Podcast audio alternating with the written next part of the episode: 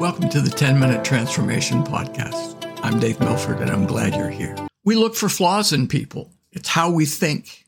It's fallen man thinking. We form first impressions of people in seconds. Our first impressions can be wildly wrong, but we're very slow to change those impressions. Today, we're going to reveal how to see people the way Jesus sees them.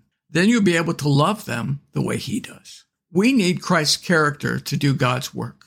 Earnest Christians ask God to show them his will and purpose for their lives. And while we're waiting for God to give us assignments, God often waits for us to develop the Christ-like character to carry out those assignments. Everything God does is in and through the supernatural power of his love. Until we learn to see others through God's eyes of love and grace, we won't be able to love people with God's love. The primary purpose of our lives is to become like Jesus, who loved us with the greatest love a man can have. He loved us so much that he gave up his life so that we could live and come home to God's family as sons and daughters. The second greatest command Jesus said is to love our neighbor as ourselves. But as I said above, we have a problem. We look for flaws in people. That's usually the first thing we do. We form opinions of people in seconds. We look at their appearance, their facial expression, the way they talk, some little thing they do. Oh, that reminds me of cousin Fred, who was the worst liar. so then we start thinking maybe this person is a liar. You can see the flawed logic, but it's what we do. Our opinions are often wrong. Second, good people can behave badly. Karen, my wife, often says she must be in a lot of pain when someone does something really outrageous. And she's right often that person is in a lot of pain. That may be a good person having a very bad moment. Finally, God loves evil people as much as he loves his sons and daughters. This is almost impossible for humans to grasp. We just don't know that kind of love. It's not natural for us. God sees the possibilities of redemption in each of our lives. God looks for potential. He knows the plans he has for us.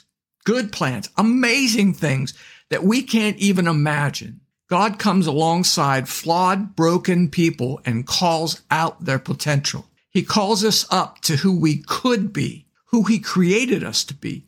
God may need to call us out to tell us something we're doing that isn't right, but he won't leave us there smarting from the mental spanking. God isn't the accuser. Satan is. God convicts our hearts. He shows us what is wrong and calls and encourages us that that isn't who we are. That's not our identity. He calls us up to our higher identity in Christ. Learning to love others. Today's activation is from a scripture. Consider others better than yourself. Activation is the process of making active or energizing. With every podcast, I always have a process where you can make this active in your life where you can energize the word of God and, and turn it loose in your life to transform you into a new person because that's God's plan for you in Romans 12, 1 and 2. Doing this activation activates these scriptures. You live them out and they become a deeper part of you. Philippians 2, 3 to 4 in the New Living Translation is our key scripture today. It says, don't be selfish. Don't try to impress others.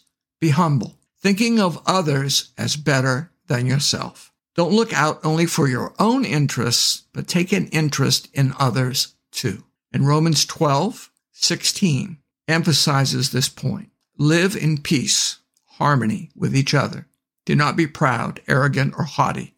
Make friends with those who seem to be unimportant. Associate with the humble, those of low status, or be willing to do lowly tasks. Do not think how smart, wise, or superior you are.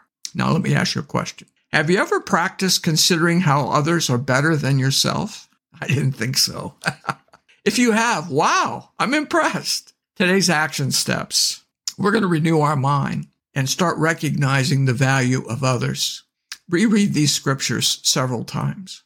Our focus again is thinking of others as better than ourselves, looking out for their interests not just our own. Choose two or three people in your life. Choose someone you don't have a high opinion of, or even someone you really don't like. And then we're going to ask Jesus two questions. Ask Jesus, Jesus, what do you like about that person. Listen and write down what he said. The second question is, Jesus, show me who that person's name could become. What you're asking him is to show you what that person's life would be like if they were redeemed, if God got a hold of their life and turned them around. And then pray for that person. Pray that they will become who Jesus showed you they could be. And Lord, show me how to pray for them. Continue to show me your heart for, and then the names of that person. As you do this, you'll watch your heart change as you consider who those people really are and the potential of their lives. Now, this is, uh, you know, one day's activity. I set it up this way, but this actually is a life changing process. As you begin to see people through the eyes of Jesus Christ, you will begin to see their potential and their value and their worth. You'll see who Jesus died for, and it will make you value them more. It will change you. And the result is that you will become a person who really considers others better than yourself. If you enjoyed this podcast, please subscribe. Likes and comments are also welcome. Thank you for listening. And thank you for doing the activation that, as Romans 12, 2 says, will let God transform you into a new person by changing the way you think.